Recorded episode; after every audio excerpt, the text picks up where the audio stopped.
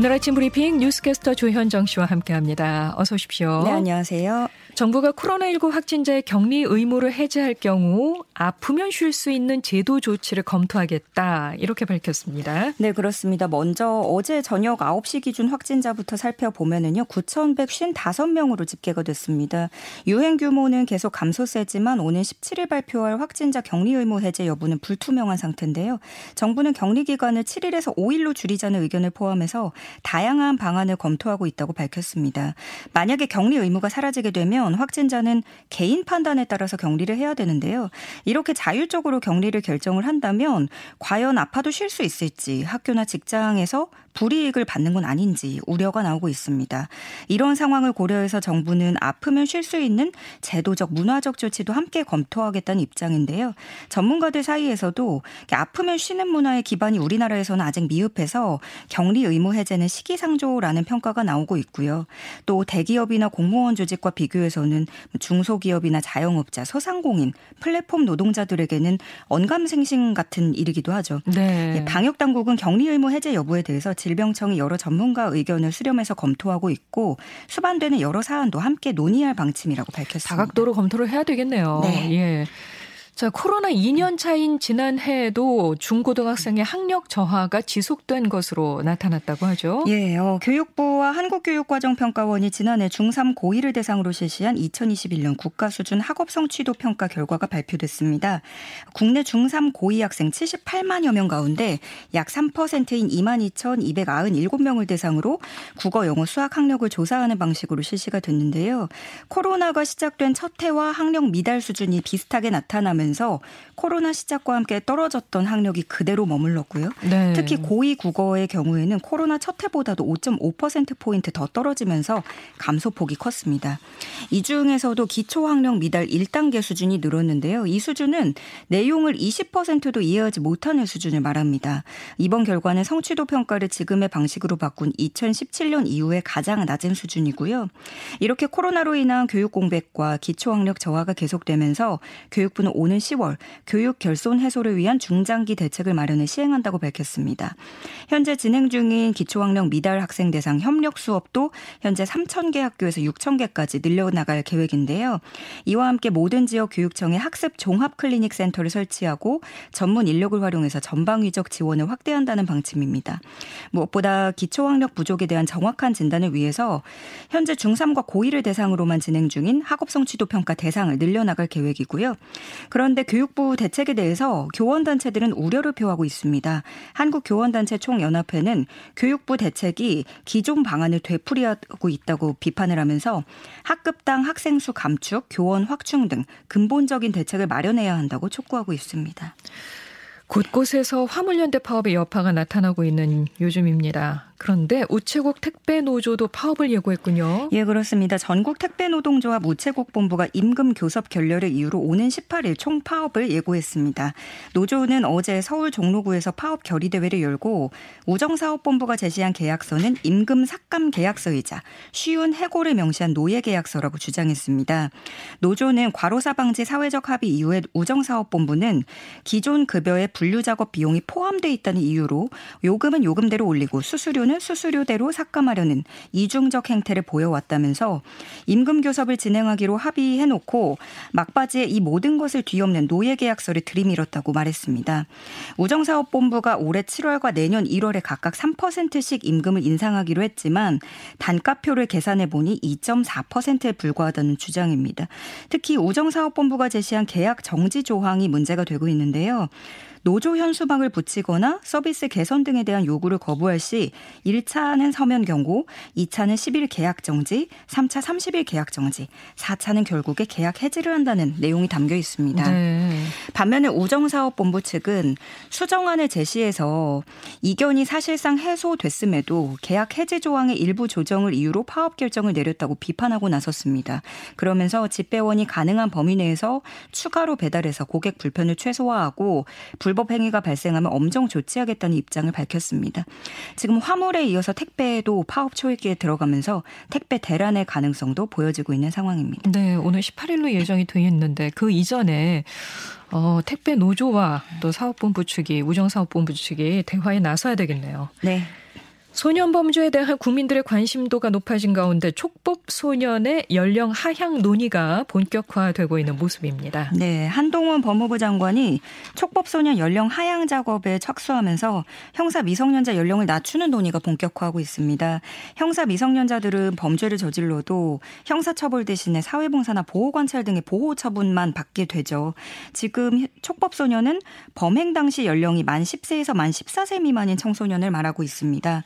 법무부는 현재 형사처벌 대상을 만 14세에서 만 12세 또는 만 13세로 낮추는 방안을 검토 중이고요. 국회에서 논의가 진행되면 관련 법 개정이 급물살을 탈 전망입니다. 계속해서 촉법소년 범죄가 늘어나고 있는데요. 13일 경찰청에 따르면 지난해 살인, 강도, 강간, 추행, 방화, 절도 등의 강력 범죄를 저지른 촉법소년은 8,474명으로 집계가 됐고요. 네. 최근 5년간의 추이를 보면 2017년과 비교해서 2년 어, 만에 34.8%가 증가했습니다. 4년 만에 34.8%가 증가했고요.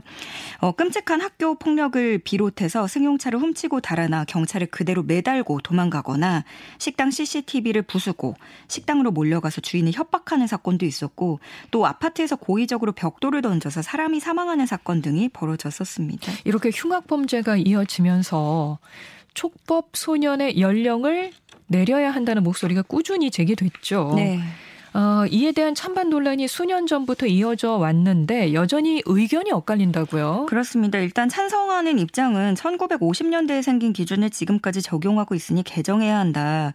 중학생이 저질렀다는 걸 믿을 수 없을 정도로 끔찍한 사건이 많은데 처벌받지 않는다는 걸 알고 나이를 방패로 삼으면서 저지르는 경우가 많아서 연령을 하향해야 한다. 이런 주장들이 보여지고요. 반대는 처벌한다고 범죄 예방에 효과가 있다는 게 입증된 것도 아닌데 청소년 전과자 숫자만 늘리는 꼴이다. 나이가 어린 만큼 재범 방지에 집중해야 하는데 한 번쯤은 잘못된 길이라고 가르쳐 줄 필요가 있다. 포퓰리즘적 발상이다. 이런 의견들이 있습니다. 네. 무엇보다 논의의 토대가 되어야 할 객관적인 통계가 없다는 지적도 나오고 있는데요. 외국의 경우를 좀 보면 영국은 기준 연령을 만 14, 10세로 정하고 있습니다. 근데 유엔 아동권리위원회가 권고하는 12세보다도 낮아서 국제사회 비판을 받고 있고요. 독일 같은 경우에는 우리와 같은 14세로 규정을 하고 있는데 독일에서도 좀 여론에서는 같은 이유로 연령 기준을 낮춰야 한다는 목소리가 커지고 있는 상황이고요. 다만 독일의 소년 범죄 비율은 대체로 낮아지고 있는 형국이라고 합니다. 네. 다음 소식 갑니다. 러시아가 우크라이나 침공 후에 125조를 벌었다는 얘기가 있어요. 예, 핀란드의 에너지 청정대기 연구센터가 추정한 보고서가 공개됐습니다. 이 보고서에 따르면 러시아는 에너지 수출로 전쟁 발발 100일 동안 총 125조 원, 하루 평균 1조 2,500억 원을 벌여들어서 하루 전쟁에 쓰이는 1조 1,300억 원을 충당하고도 남은 것으로 나타났습니다. 네. 상당수 국가가 여전히 러시아산 에너지를 수입하고 있는데요. 중국, 독일, 브라질, 이탈리아 순이었고 우리나라는 아홉 번째로 수입 액수가 많았습니다. 특히 서방 세계, 가 각종 금융 제재를 시작했잖아요. 그런데 네. 정작 유럽 연합이 이 기간 동안 러시아로부터 유로의 61%를 차지하는 비중으로 화석 연료를 수입한 것으로도 나타났습니다. 계속 수입을 했었군요. 네. 예. 자, 그리고 러시아의 그 우크라이나 피난민 임신 수용 시설, 임시 수용 시설이 있나 봅니다. 여과 캠프라고 하는데 이곳에서 러시아군이 비인간적인 처우를 자행하고 있다는 게 드러났죠. 네, 지금 러시아군은 도네츠크 인민공화국 점령 지역 등을 중심으로 피난민 임시 수용 시설, 여가 캠프를 설치해서 운영 중입니다. 탈출한 피난민들은 우크라이나 점령 도시로 보내질 것이라고 안내를 받지만 영문도 모른 채 이곳에 도착하는 실정이고요. 그 우크라이나 당국은 여가 캠프가 주민들을 러시아로 강제 이주시키기 전에 사상 검증을 하는 수용소라고 주장을 하고 있습니다. 네. 여가 캠프는 1990년대 말 체첸 전쟁 당시에 반군을 찾아내기 위해서 러시아군 등이 운영한 시설로 여과 수용소, 정화 캠프로도 불렸고요. 특히 민간인에 대한 구타, 고문으로 악명 높았던 시설입니다. 네. 이 캠프에서는 지금 사진 촬영으로 시작해서 지문을 채취하고 신문하고 휴대전화 수색 등을 거치는데 이 과정에서 민족주의 단체 관련 문신을 확인하겠다면서 알몸 수색까지 하고 있는 것으로 알려졌습니다. 음식도 제공되지 않아서 직접 음식을 찾아다녀야 하는 실정이라고 전해지고 있습니다. 있습니다. 안타깝네요, 정말. 전 세계적인 경제 위기가 닥쳤는데 그 중에서도 스리랑카 경제 상황이 심각합니다. 이 국가 부채를 갚지 못하고 국가 부도 상황까지 맞았는데 외화 부족에 시달린 끝에 기름 할당제를 도입하게 됐다고요. 네, 칸차나 위제세키라 스리랑카 전력에너지 장관은 SNS를 통해서 스리랑카는 현재 주유소에 소비자를 등록하게 한 후 매주 정해진 양의 기름을 줄 수밖에 없는 상황이 됐다고 전했습니다. 사재기를 막기 위해서 이런 조치를 시행한다고 밝혔는데 개인에게 얼마나 배분될지 그 양에 대해서는 언급하지 않았고요.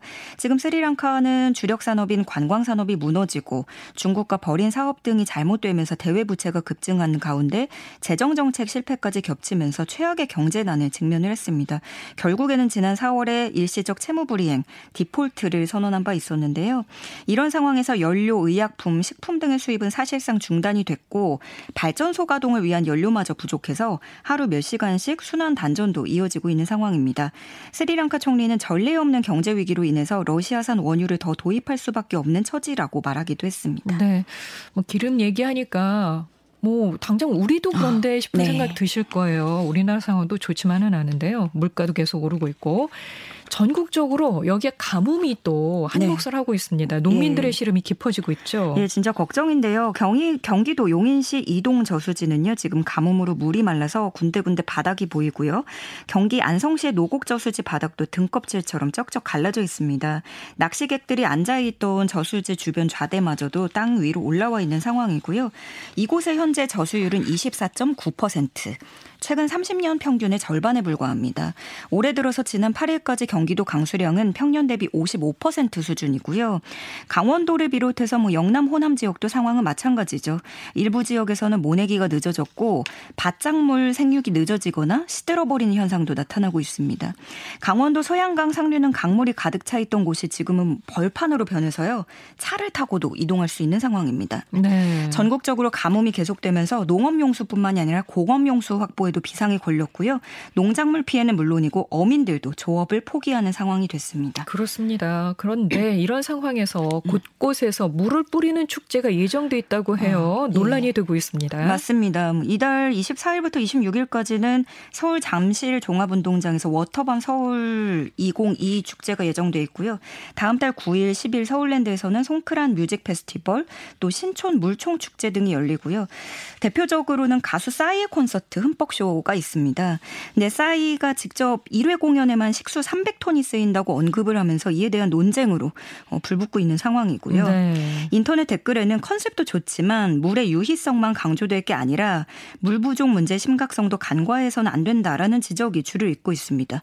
실제로 미국 캘리포니아 주에서는 물 부족 비상 사태를 선포하고 이번 달부터 세차나 관상용 잔디 급수 등을 규제하면서 물을 낭비하면 벌금을 물리기도 했거든요. 예. 그래서 지금 누리꾼들도 기왕 물을 써야 한다면 가뭄으로 고통받는 지역에서 쓸 수는 없나 유례 없는 가뭄으로 고통받고 있는 상황에 분위기 파악 못하는 축제는 보이콧하겠다라는 의견까지도 보여지고 있습니다. 네. 예능 프로그램에 많이 출연해서 부동산 전문가라고 알려졌던 사람이 있는데 알고 보니까 공인중개사를 사칭한 거였다고 합니다. 그렇습니다. 어제 한국공인중개사협회에 따르면 최근 서울 강남구청은 각종 방송에서 자신을 공인중개사라고 소개한 A 씨를 서울시 민생사법 경찰단에 수사 의뢰했습니다. 각종 방송에 나와서 스스로를 부동산계 BTS라고 소개를 했고요. 건물 7채를 갖고 있고 자산 규모가 약 500억 원이라고 주장을 했습니다. 그러면서 통해서 자신이 고객들의 자산이 6조 원 이상 불려줬고 뭐 서장훈, 송혜교, 소지섭, 한효주 이런 유명 연예인들의 이름을 대면서 빌딩 구매 사례를 언급하기도 했습니다. 그런데 국토부에 민원이 들어와서 협회가 조사를 해봤더니 A 씨는 공인중개사가 아니라 한 부동산 중개법인의 중개보조원인 것으로 확인이 됐습니다. 네. 공인중개사법에 따르면 공인중개사가 아닌 사람이 이렇게 유사한 명칭을 사용할 수 없고요. 위반하면 1년 이하 징역형이나 1천만 원 이하 벌금형에 처할 수 있거든요. 지금 방송사들은 그가 출연한 프로그램들 클립 영상 삭제에 나섰고요. 이와 관련해서 A 씨는 오늘 입장문을 낼 예정입니다. 네. 지금까지 뉴스캐스터 조현정 씨 고맙습니다. 고맙습니다.